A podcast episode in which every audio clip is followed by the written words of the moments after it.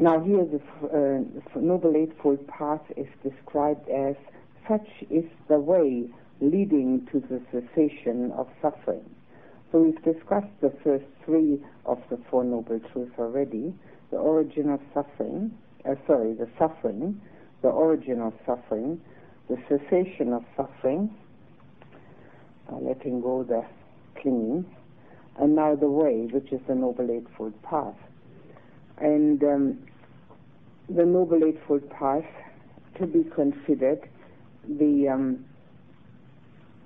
actual path of practice. One says that first we practice the Noble Eightfold Path, and eventually one becomes the Noble Eightfold Path. The Noble Eightfold Path is divided into three parts, just like the whole of the teaching is divided into three parts. Sila, Samadhi, and Panya. Sila, moral conduct, Samadhi, concentration, Panya, wisdom or insight. And these three are always mentioned in this way of first the Sila, then the Samadhi, then the Panya, in, in that progression. However, in the Noble Eightfold Path, it works, doesn't work that way.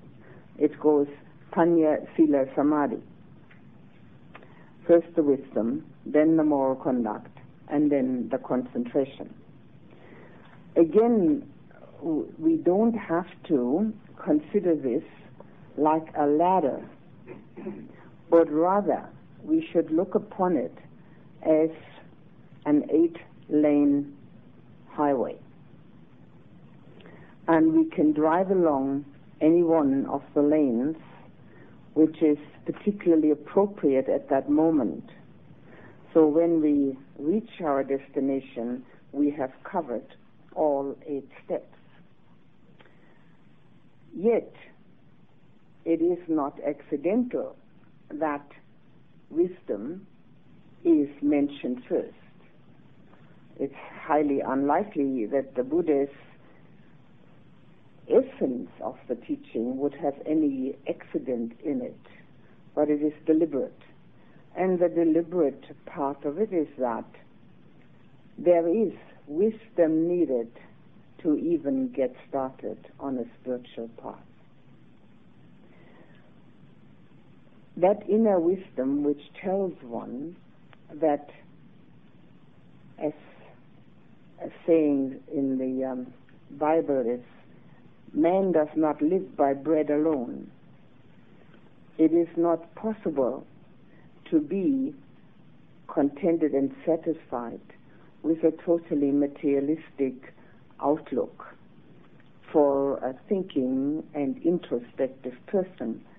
It is not possible to be satisfied with a hedonistic outlook for anyone who go, wants to go a little deeper.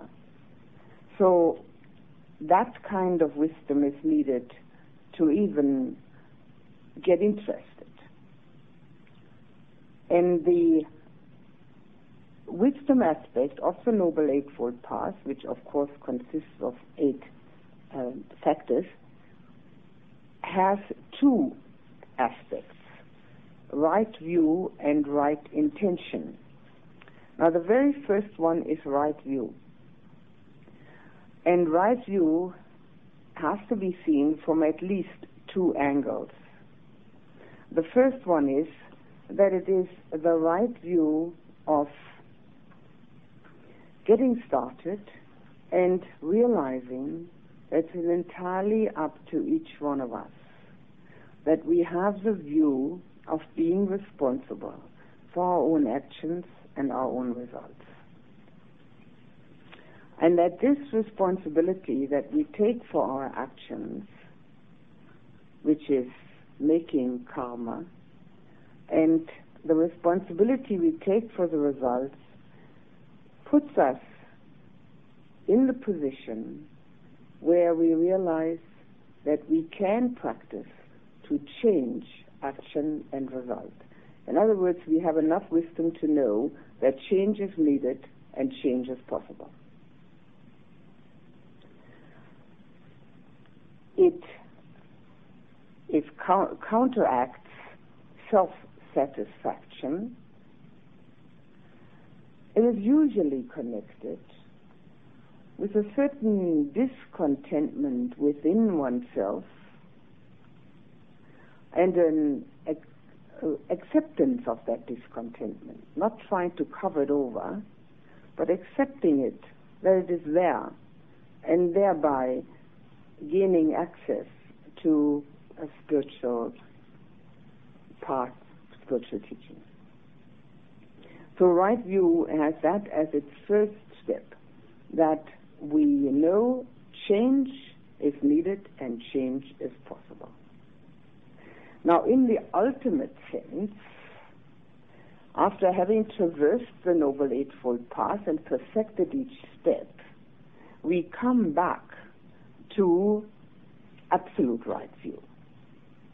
And absolute right view means right view of self, which means right view or view of non-self. So, in the first instance, right view brings us to the practice, and having then perfected or developed and perfected the practice, it brings us to that which shows us an absolute reality and a different perspective. Now, right view in Pali is sammaditthi. Samma means right, and ditthi means view. And the word ditthi by itself, without the samma put in front, should just mean view but it always means wrong view. And the Buddha said in the very first discourse of the long collection of the Digha Nikaya, gave a discourse on the net of views, and he gives an overall heading of 62 views, which are supposed to um, consolidate all views that human beings possibly could have under those 62 headings. And he says every one of them is wrong. Because every one of them is discolored by our view of self. It is a view which is based on the way we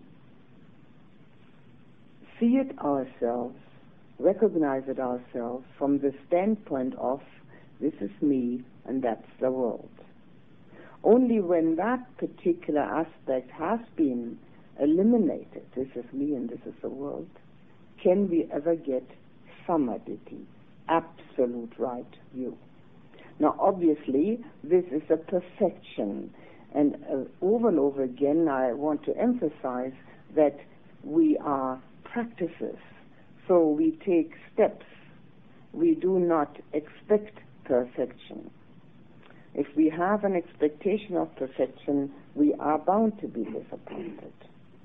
And we can't keep our mind on the practice because we're going to have our mind on the expectation, which equally applies to every meditative uh, endeavor that we've ever made or ever will make. If we have an expectation, we can't be mindful of the meditative subject. The same goes here, the same applies here. So we have a beginning right view and an ultimate right view. And an ultimate right view then comes to the point of seeing the world and self in a different light.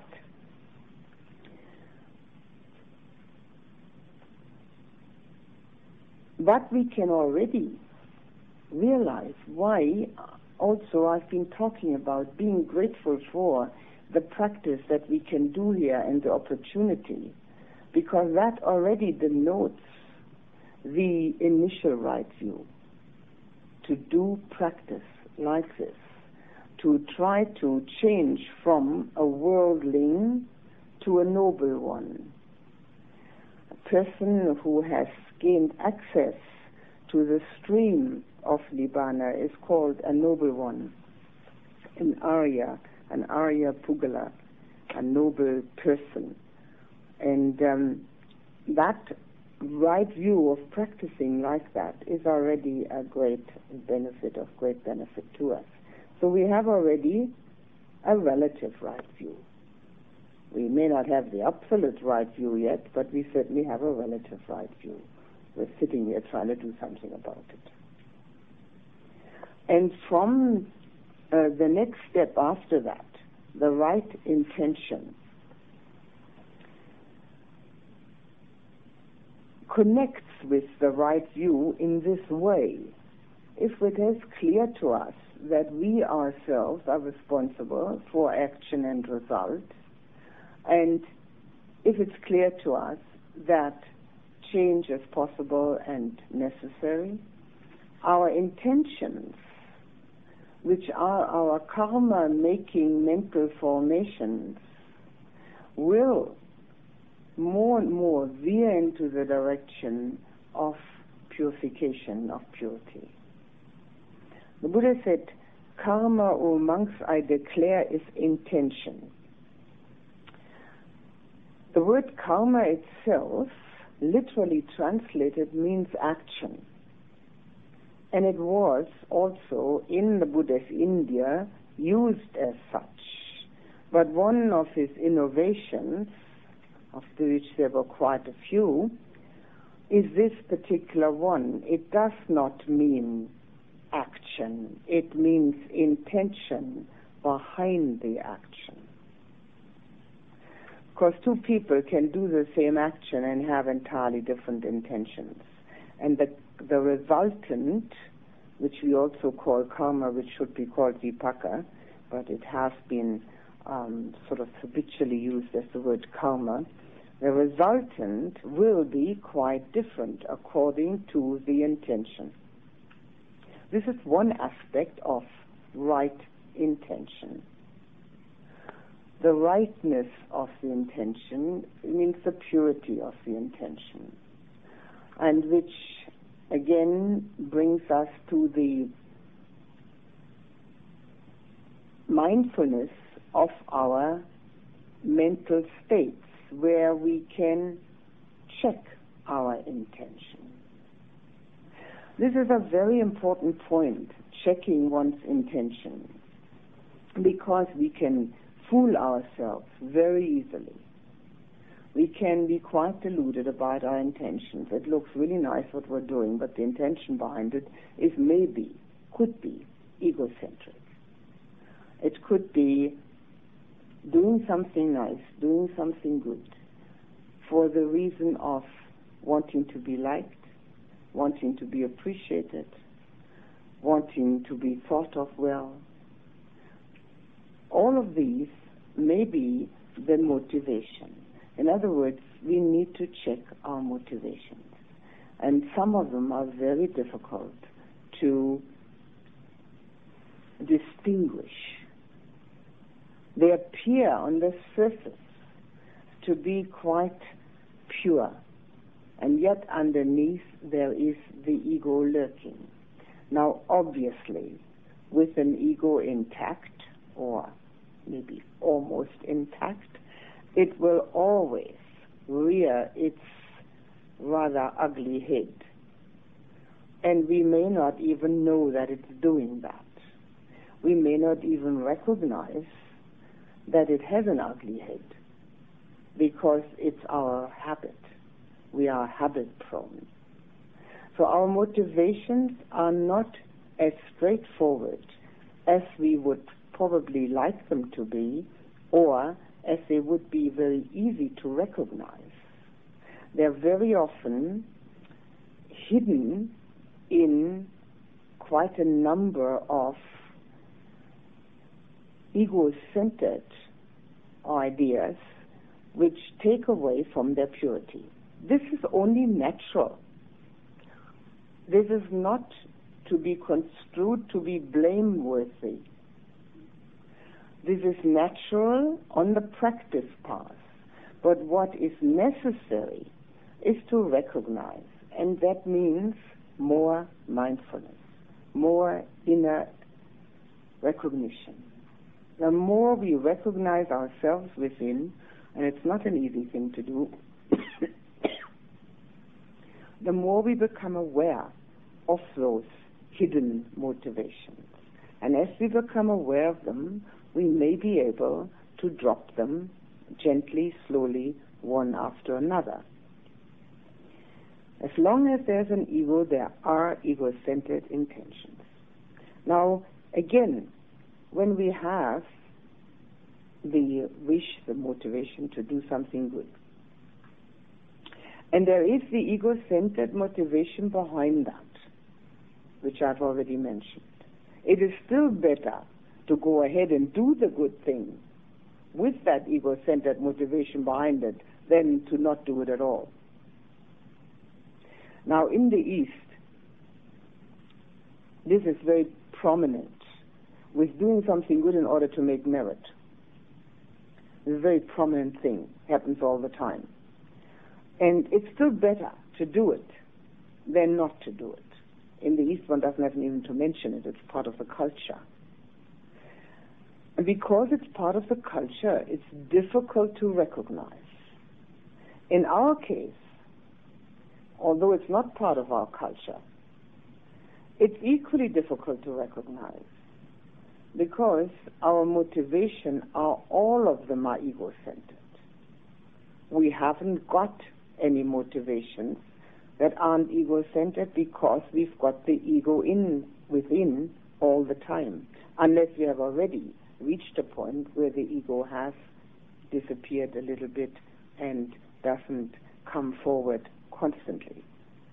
But that is already a very big step in the practice, a, a long, uh, long practice. So we have to be aware of the fact that this is a natural thing within us and that it just takes our continual mindfulness to recognize it. And as we recognize it, eventually, what happens is that the doing of good can actually be done for the simple sake of doing it. And you will recognize that state when you're no longer concerned about the results. And that's when the doing good actually functions to its fullest extent. Until then, there will always be impediments. They're natural, they have to be taken in stride. No blame attached to oneself. But when the mindfulness becomes so strong and the ego has already become weaker, then that results. The doing good for the sake of doing good. And it's very easily recognizable because there is also a lack of stress and strain whether the goodness which one has done has had the result one has envisioned, which is always connected with worry. Will it work out the way I'm trying to make it work, or will it not? Are the people all going to know what I'm doing? Are they going to actually act the way I thought they should? And all the rest of that. It's connected with worry, stress, and strain in the mind. When that has been dropped, it's very noticeable in oneself because the result is no longer the criteria. It's the action itself. Naturally, the results will be far better and far easier to attain because there's much greater purity in the action. So there will be easier results.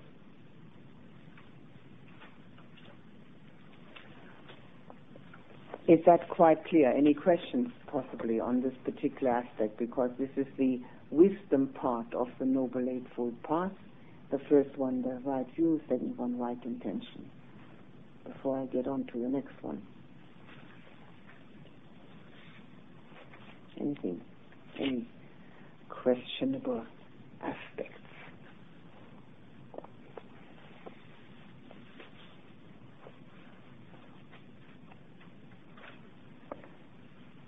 With the introspection of the intention, which I have gone into quite um, detailed, we can also practice, of course, the introspection or the mindfulness into our views. And an arahant is very often, an enlightened one, is very often uh, explained as being without views. Now, this is another aspect of the wisdom part, the first one, the right view, and worthwhile investigating. Views and opinions are based on ego-centered ideas. And the stronger we hang on to them, the more we cling to them, the more difficult it is to shift to a totally different perspective. Our views and opinions are ego supportive. And when we say things like, I can't stand people who smoke, or I always react um, with um, displeasure when somebody talks about the war, we are announcing views and opinions, ego support. I am like that, even though we make it sound nice, because smoking is not a good thing and the war is also not, we make it sound very nice. It is still an ego support. This is my view, this is me. I am like that. So views and opinions Um, naturally we have them. There's no way that we wouldn't have them. But they should be taken with a grain of salt, our own. Naturally, other people, they'll have to worry about that. And this is one of the benefits of labeling when there are distracting thoughts in meditation. Because at that time one becomes very much aware of the fact that so much of this thinking that is happening in the mind has neither rhyme nor reason, nor does it have any intrinsic value, nor does it give any insight. It's just thinking. And when one has that kind of perceptive about perspective about one's own thinking process, naturally one takes one's own views and opinions not so seriously. They just are. They arise and they pass away. And as I said yesterday, if you remember, if you write them down in your diary and read them two years later, you're going to find that yourself either you're going to laugh or cry about them. Because they're no longer pertinent. They have nothing to do with who you think you are there at two years later. And this is a very helpful way of dealing with those views and opinions, which obviously will come up in our daily lives, um, because they also give us a chance to be less clinging to what we think is correct, letting more live and let live, accept other people's views as their views, not worry about them too much. Another reducing of our identification system,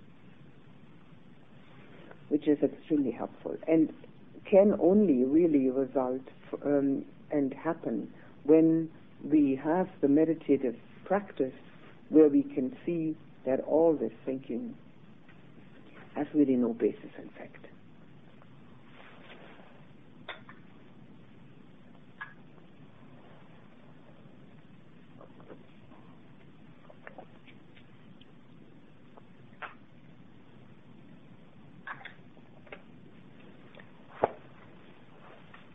This um, first part here of wisdom, with right view in a relative way, and of course right intention, very much um, geared to uh, karma, we can look at one other aspect of intention, which is very uh, helpful to gain more insight into ourselves which is the aspect of mind ordering the body about.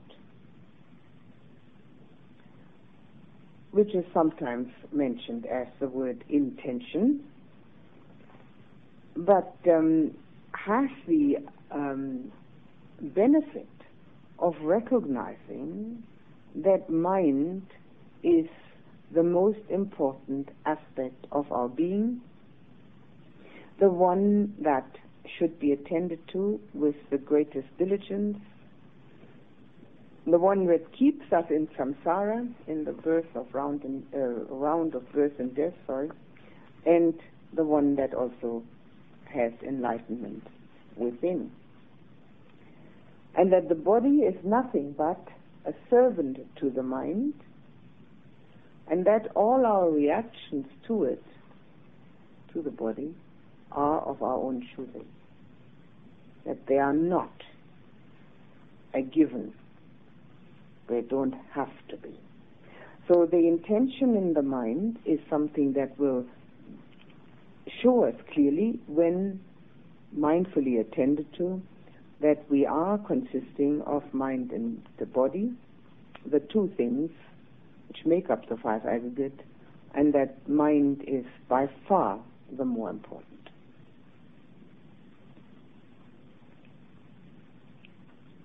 Following the um, the wisdom part of the Noble Eightfold Path, we come to the moral conduct part, which has to be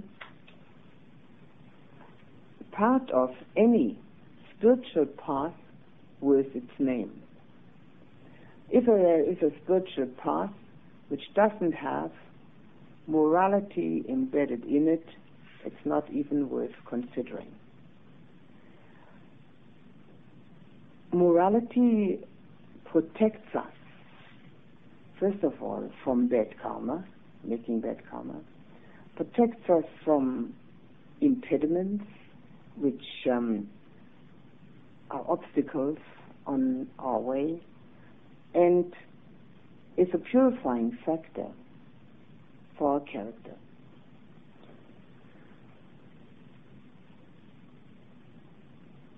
The way it's worded in the Noble Eightfold Path is right action, right speech, right livelihood. Now, action and speech are embedded in the Noble the uh, five um, precepts. And um, they're just, in this case, taken apart and uh, the action and the speech separated. If you remember the five precepts which you took at the beginning here, one of them is speech and the other four are actions. And doing right action and using right speech is here implemented with right livelihood. And that one always um, gives rise to a lot of questions what is right livelihood and what isn't. And the criteria is whether one is breaking any of the five precepts by the simple procedure of trying to earn a living. And if one isn't breaking any of the five precepts, one is certainly not having wrong livelihood. So we can always use the livelihood which we have chosen to see whether the precepts are being broken because there is uh, that is part of that particular livelihood and if it is then it should be refrained from the uh, criteria is also that it is a protection for our own integrity. If our if we are putting ourselves in situations through making a living where there is um, great deal either of cruelty or lying or um, corruption going on, we will be corrupted by it. The strength of mind of an unenlightened worldling is not sufficient to withstand its environment. That's why we need to be careful where we are and with whom we are. The Buddha mentions, as I told you already once and I'll repeat it now, noble friends, wise and mature people, uh, many times as a necessity for a good life, a spiritual life. We are easily influenced and easily corrupted. Somebody only needs to say a detrimental thing about another person, and our mind starts churning away and thinking, well, maybe really they are like that. Maybe they're really awful. I never noticed it, but I am a little sh- uh, slow in noticing things like that. Yes, I really think these are people. This person is terrible. I shouldn't. I shouldn't talk to them anymore just because somebody else said that they don't like that person. Very common. Now that's only a very mild corruption of mind, but uh, corruption of mind which happens when we associate with people who are actually doing wrong things and going along with that, wrong in the sense of breaking the precepts, our mind would get even more corrupted. Our mind needs protection, and we are the ones that have to protect it. Nobody else will protect it for us. And that's why we should always use clear and incisive thinking and not emotional thinking. Emotional thinking is detrimental to clarity. Emotional thinking is based on what I like and what I don't like. And that's based on what seems to be comfortable and pleasant and very often easy. There was a sticker on a car which I saw, I think it was here in Australia, and it said, if it feels good, it must be right. Well, one should investigate such a thing. It doesn't have that at all as its logical conclusion. What we consider feeling good is very often that what is most comfortable for us, the easy way out, the uh, ego support, all these things feel good. So when we have to determine what is moral conduct, what is right livelihood, none of that emotional aspect of what feels nice should enter. But has to be clear, incisive thinking. And that clarity and incisiveness of thinking comes about from the purification of emotions. This is one of the um, sentences I use over and over again in order to help with mem- memorizing it is the purification of emotions brings clarity of thinking. When our emotions are eventually to the point of only containing loving kindness, compassion, sympathetic joy, and equanimity, our clarity of thinking will never be impaired. Again, I like to point out that this is the ideal, the perfection, but not the practice path. The practice path is trying to go along step by step to do it that way. Any emotion which is not based on one of those four will be detrimental to the clarity of our own thinking. Because all of that will be swamped in and if we don't have learned mindfulness, and mindfulness is learnable, of course, otherwise the Buddha wouldn't have talked about it.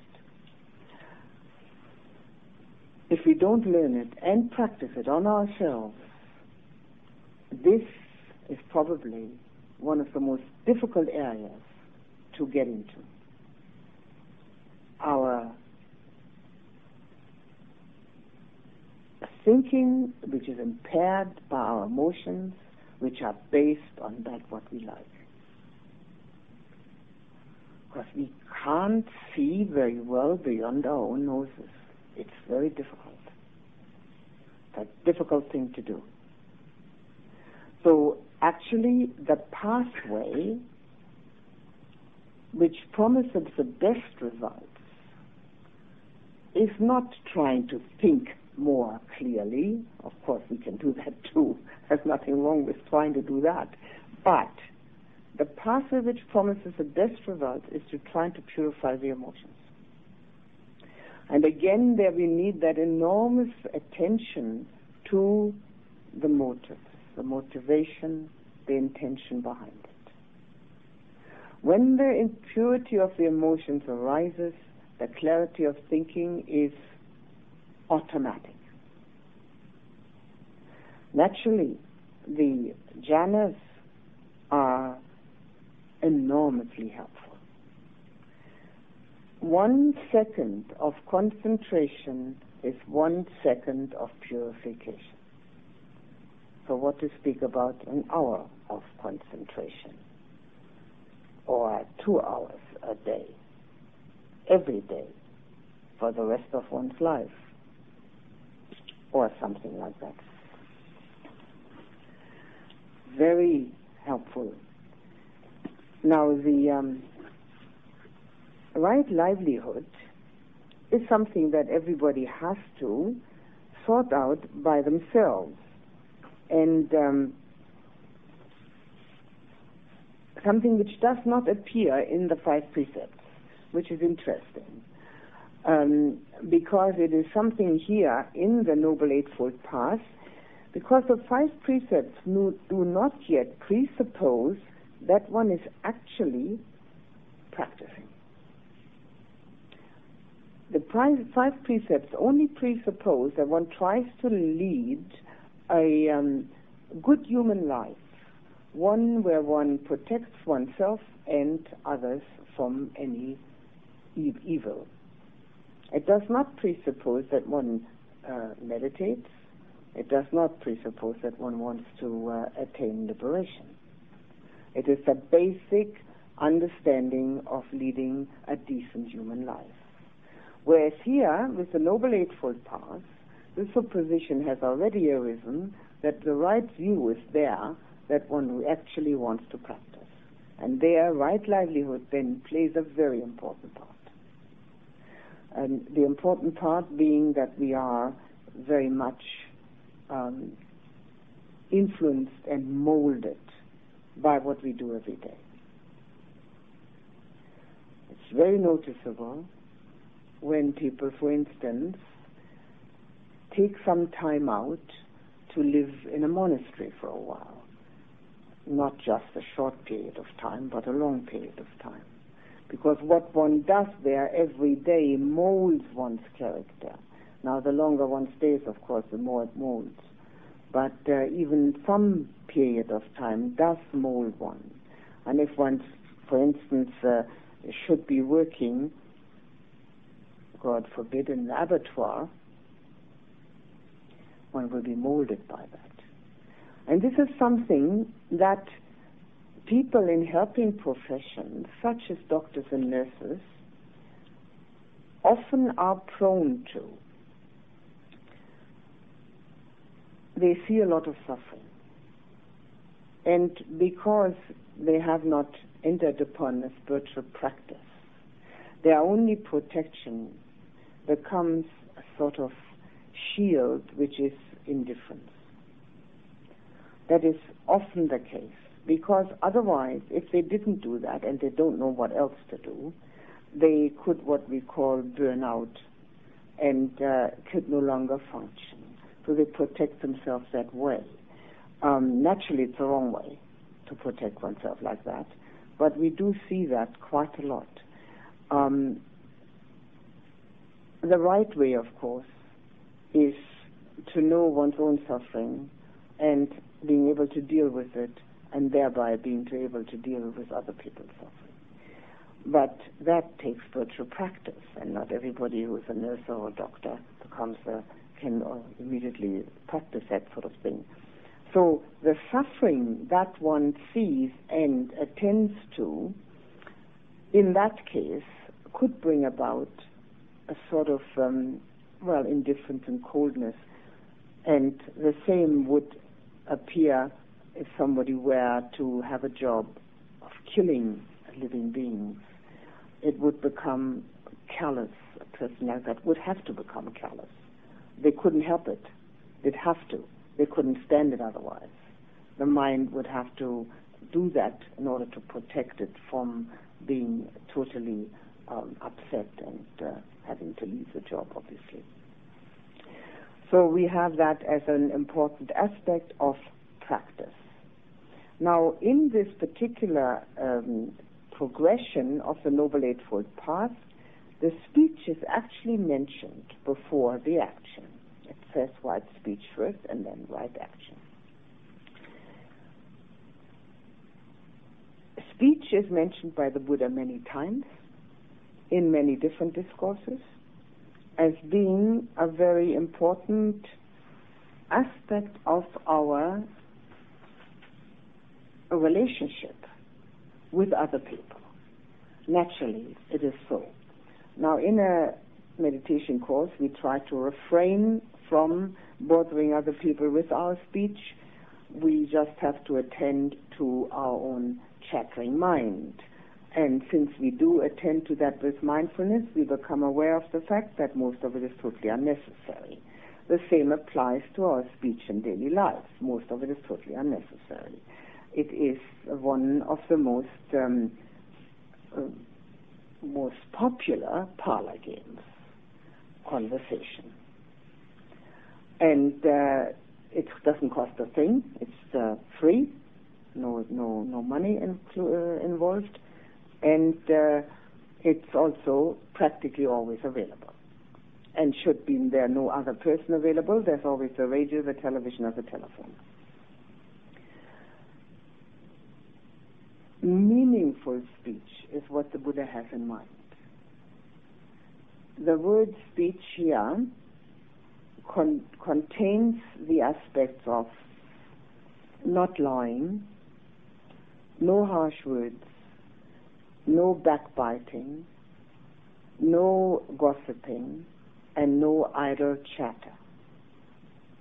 Now, obviously, the last one is one that is broken, as far as the precept is concerned, by practically everybody who's a human being. Um, and we need a fair bit of mindfulness to recognize what is idle chatter and what isn't. Now, if, for instance, we say to somebody, Oh, hello, how are you? It's totally meaningless. But if we say to somebody, Hello, how are you feeling? And we really want to know, to let that person know that we're interested in how their physical well being is, it's not chatter. It's loving kindness. And yet the words are almost identical. It's the intention behind it. So we have, of course, uh, very often speech with others in order to have a sort of a relationship to the other person. And if that is the intention, to show that we mean well with the other person, and that we are interested in the other person, that there is a connection being made between us, it's not chatter. But if it's nothing but trying to get out of recognizing our own suffering and uh, trying to pass the time away, then of course it is. So the words could actually be almost identical. It's always the intention behind it. Now, obviously, talking is an expenditure of energy. And um, a meditator can feel that strongly. So we need to know whether we are expending our energy wisely. It's very important whether it is an expenditure which is done in a wise way. Whether the speech which we are using has meaning behind it. Another thing which is important about speech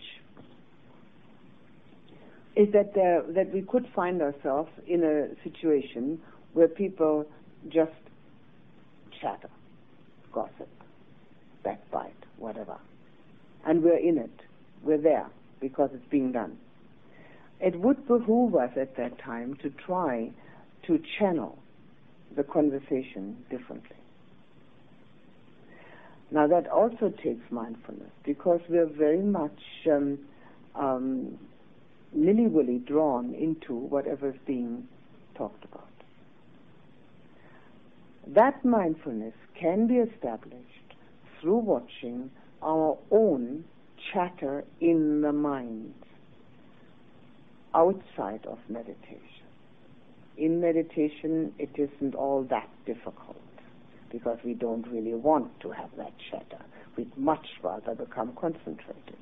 But outside of meditation, to watching that chatter in the mind creates a mindfulness that will then stand us in good stead when we are in the uh, presence of that same sort of chatter with other people. And we may be able to channel it in a different direction. That takes a fair bit of skill. And the Buddha says that right speech is a skill and therefore learnable. It is not something that we are blessed with right from birth. And if you've ever watched a baby and a child learning to speak, you will know that we are not blessed with that right from the beginning. It takes a fair bit of learning to even speak our mother tongue. Never mind.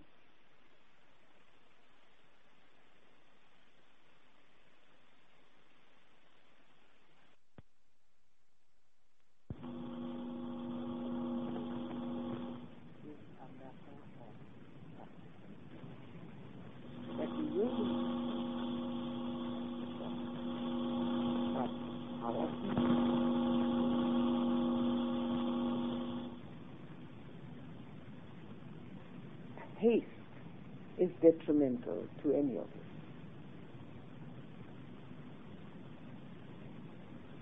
Emotionalism is detrimental. Emotionalism is a word which I use in the context of the impure the pure emotions are the ones that give us a base for rectitude and um, purity. So all this, all of it, needs the attention which we call mindfulness. Without it, we won't be able to recognize. The speech aspect of this um, purification is naturally based on our mind states. So if we watch our mind states, we will, of course, have the proper kind of speech. Sometimes our mind states may escape us. Then we'll have to pay attention to the speech. Very strong attention because the speech is already coming out. So our best defense against any um, bad karma or any disharmonious uh, speech or action is watching our mind state. And therefore, you can see that the Noble Eightfold Path is also part of the fourth foundation of mindfulness, the watching of the content of the mind even though right speech is part of it. And so is right action. But all of it depends on the mind state. So when we watch our mind states, the speech will undoubtedly come out correctly.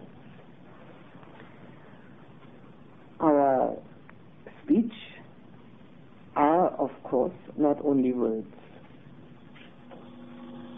The more we meditate, the more sensitive we become the more alert we become to all that which is behind the words, the feelings that and that is of course part of the whole of the being, which is one reason, and a very great one, why in the time of the Buddha people were able to become enlightened by listening to one Dhamma talk. Would be nice if we could do that. We could all go home now. But unfortunately, we haven't got the Buddha. It wasn't the words, was what was behind it.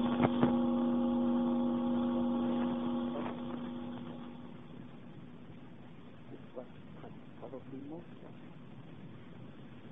But it isn't the Buddha speaking the words.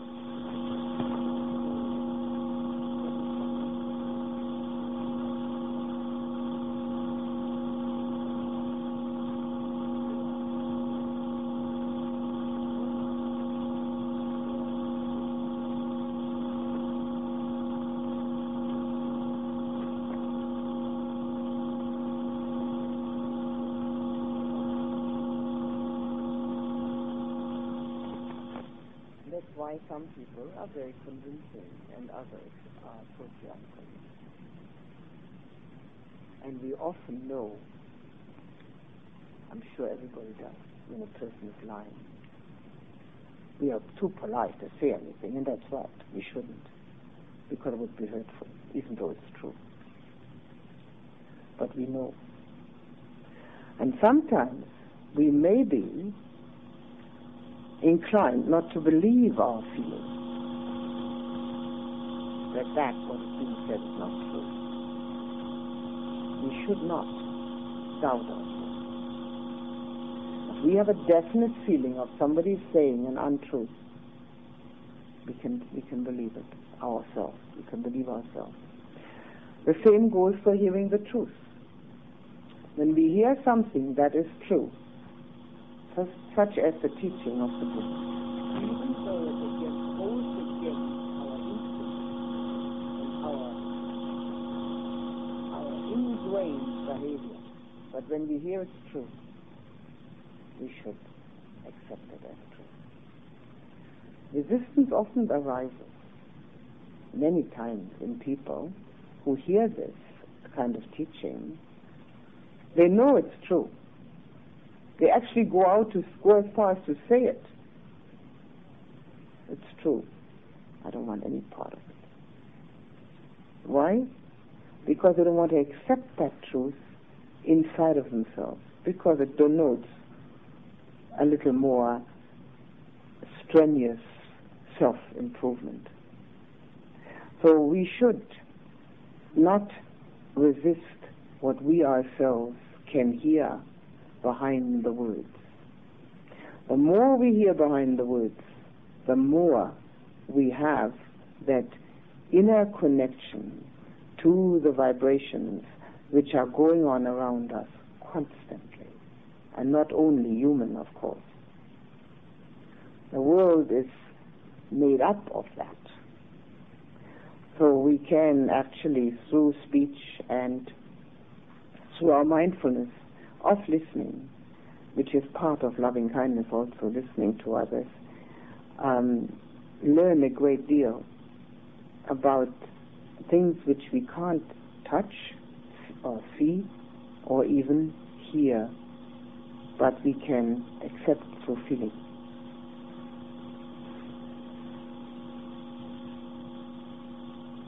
Right speech was mentioned by the Buddha in the uh, Great Blessings Discourse as one of the great blessings. And it is something that must never, ever be considered possible on a superficial level. We may know our language very well. We know we may know how to be polite. All of us do. We do know how to say the right thing at the right time. It's totally unconvincing. There's no feeling behind it. And we all can feel it from others. And so they can feel it from us too. The speech has to denote our own mind state and our own feeling. And then it becomes truthful speech. That truthful speech, the non-lying, goes further and just saying that uh, uh, I didn't take the cookies. It goes further than that. It goes to that d- deepest recesses of one's being. One can, of course, use all of these uh, instructions of by the Buddha on a superficial level, on a deeper level, and on the deepest level. It depends and uh, completely depends for every person how they're practicing and how well that practice is ingrained into one's own inner being. Practice can be anything. I mean, as I said to you before, many people think practicing is sitting here with one's legs crossed and trying to watch the breath. They think that's practice. That's one part of practice. Just like flour is one ingredient of a cake. That's not the whole cake. This is only one part of it. So this, um, um, the Noble Eightfold Path, as it denotes our practice path, when we become that, we have practiced to the deepest depth. The right action part is concerned about the other four precepts, not killing, not stealing, not uh, sexual misconduct, and no drugs or uh, intoxicating drugs or drinks. And this is considered to be the right action part. It goes further than that, of course. It goes along again with our karma making. It goes along with the fact that we have the right intention, and from that right intention, which is in the mind, the right action ensues. The right action, which we may be able to pinpoint, encumbered with a body. And this body is a rather gross substance and needs to be fed all the time and uh, needs all sorts of uh, uh, input as far as food and drink is concerned. There is, of course, involuntary killing. Can't be helped. That is part of having this body. The only thing that we can do is try to be as harmless as it is consistent with having this body. In other words, as you walk out there, you will undoubtedly kill some ants. It's absolutely impossible not to do that when one is in the forest. There are so many millions of them. But the intention of killing them is what will be our um, to our detriment. The intention of not killing them, in other words, when you see them to get out of their way, that is the harmlessness. But having this gross body, which weighs so and so many uh, kilos, and when it steps on an ant, it will undoubtedly kill it, is part of our heritage as a human being. That's why the Buddha said intention is karma. So the um, our actions need to be geared towards absolute harmlessness and towards ourselves in recognizing what is to our greatest benefit. If we actually love ourselves with wisdom, and this is always the thing that makes all the difference, if we have that wisdom, have love, connected to love, then we will know what is us. Okay, that's on the um, moral conduct part. Do you have any comment, question?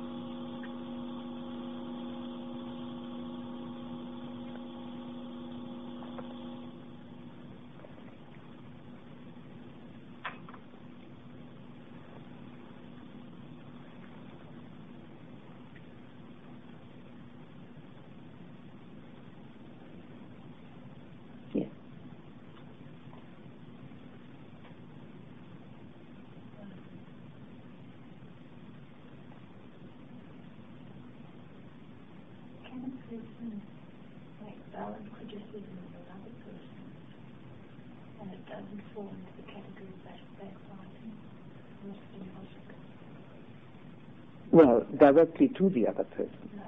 Ah.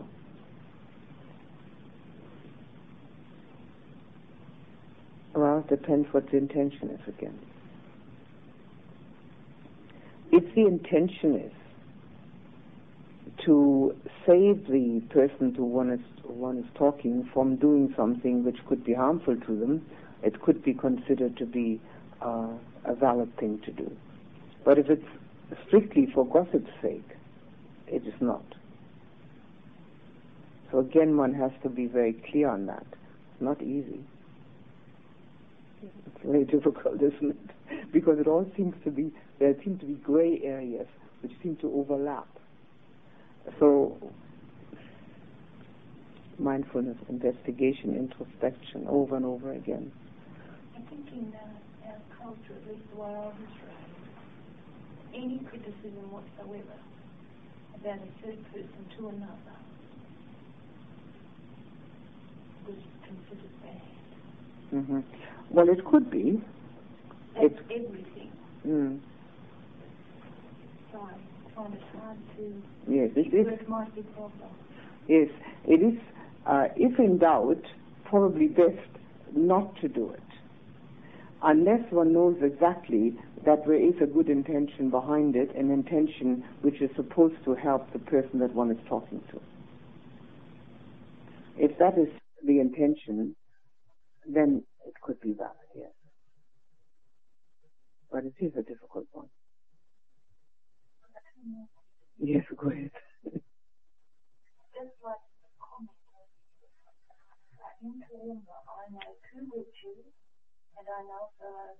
Just like the comment that in Toowoomba I know two witches and I know a fellow who works in the abattoir there. Abattoir is Oh, really? Apart from wheat it's the other. mm And I wouldn't say I know them so very well. I don't. But they always surprise me with their friends and with their openness.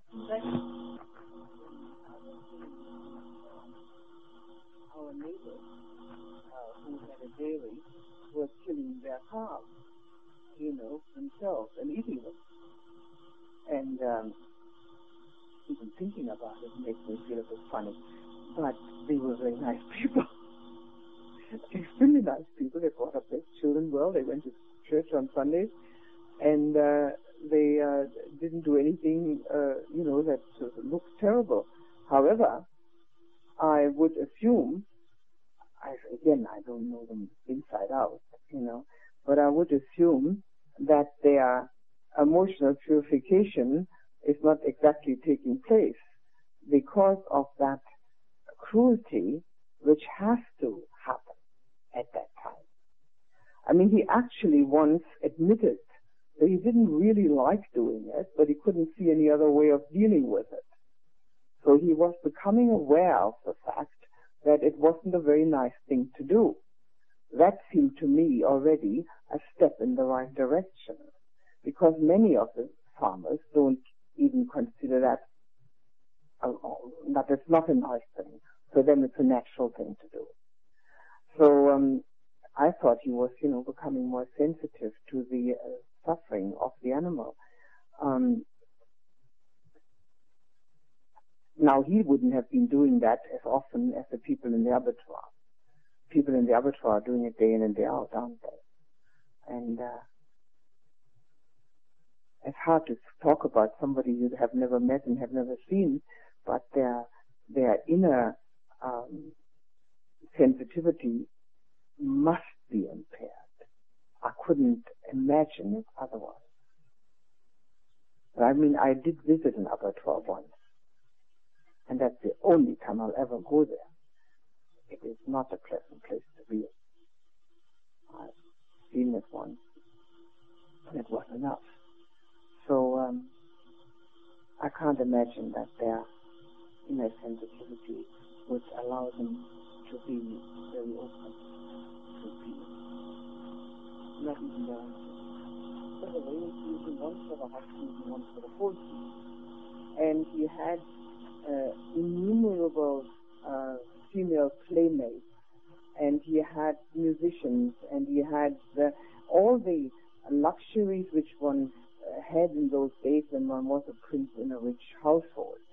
And he, he realized none of that made him happy. He then went out into the forest and practiced asceticism to a very extreme degree. The extremity of this asceticism uh, story goes that he held his breath until the breath came whistling out his ears, and he would live on one rice grain a day until the front of his body touched the backbone, uh, was so thin, and that type of thing. So he said, no, neither way does any good at all. There has to be a middle way. But he does not say there has to be a middle way in the right view, right intention, right speech, right action, and right livelihood. No middle way at all. That is just either right or practicing to become right. But it isn't that there's any leeway in the one when it has become right. So the middle path has no reference to any of that. Okay? So now the question remains, what do you do when you have a view in daily life and somebody else has another view? Uh, if it touches upon your own integrity of your own spiritual development, you will have to fix there's no way you can get away from it. It's the proviso that you don't get angry if the other person has another view. Perfectly right for the other person has another view. I mean, they just have another view. They may be angry at you for having a different view. I mean, it happens all the time, but, but we don't have to retaliate by having by being angry at them for having a different view. But at this point in time, we have to speak to the view which concerns our own uh, well-being as we see it. And the views that the Buddha talks about, which are right or opposingly wrong, in an enlightened one, the view is right because it's no longer based on the assumption that there is a me sitting within anybody, including oneself. Whereas the view of an ordinary person is therefore wrong because it's based on an assumption that there's a me sitting here. However, that cannot be helped at this point in time. So we have to stay with a view which is least harmful to oneself and others and accept that the view is not shared by others.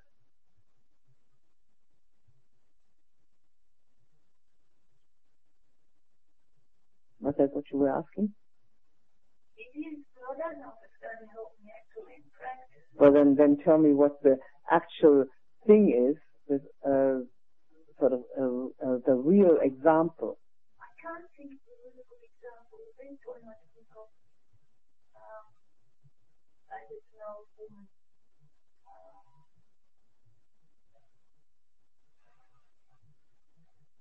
who, um, I can't think of a good example. I'm trying to think of an example. Well, take food, for example. One uh, person I might say that to that is to be the person you might say might say perfectly good, and you must it to me. Um, what happens is I just say, be okay, um, go in. No, well, I've already told you that. You stay with that which you believe true, but you give it, give the other person the benefit that their views are different. You see, that's why So it different. means you take the football to from there. Well, was that the question? The question was, do you give it? The question wasn't, do you throw it?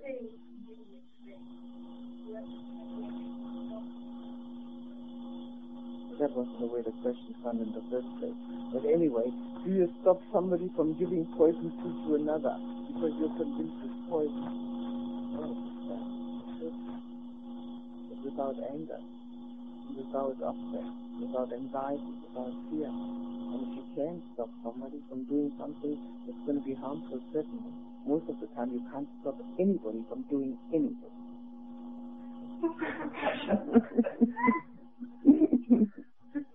Believe me, I've tried.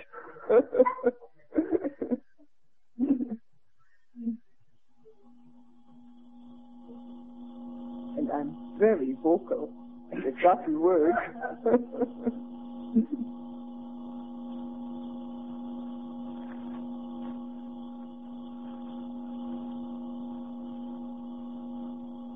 we also we must remember that some that view that you're talking about is not a good example at all, because the view could be based on actual knowledge. And if it's based on knowledge, it's no longer a view. Yes. You see, if you have an actual knowledge of something and not a view of something, then it isn't a matter of pronouncing one's view when there is actual knowledge. So, which is also something that we could consider in the in the terms of the enlightened one. An enlightened one has actual knowledge; he doesn't have views. He knows. You see, this is what the Buddha said about himself when people were asking him. He said, "What is your opinion about this?" You know, Brahmins would come and ask him questions. Say, "What do you think about this? What's your opinion?" Just like we say to somebody, "What's your opinion?" And the Buddha said, No, I don't have an opinion. I know. And then he would propound that, whatever it was that he knew. And it would be based on such a depth of and profundity of understanding that the listener would have no question in the mind anymore that the Buddha really knew. So if it's based on knowledge, it isn't a view. And its view is connected, you know, with something that one exposes and Yes.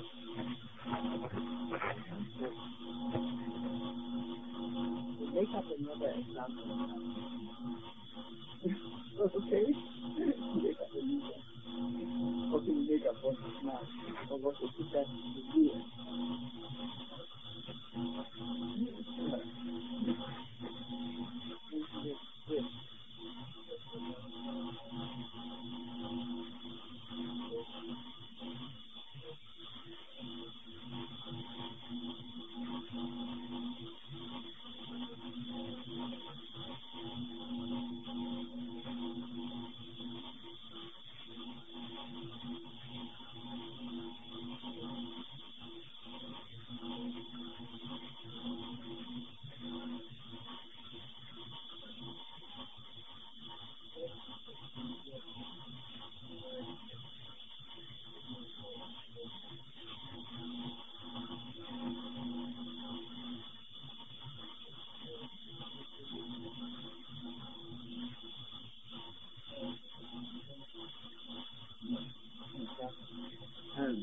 comes under is a category of grief.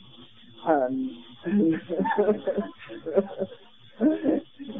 so what a person uh, who has an uh,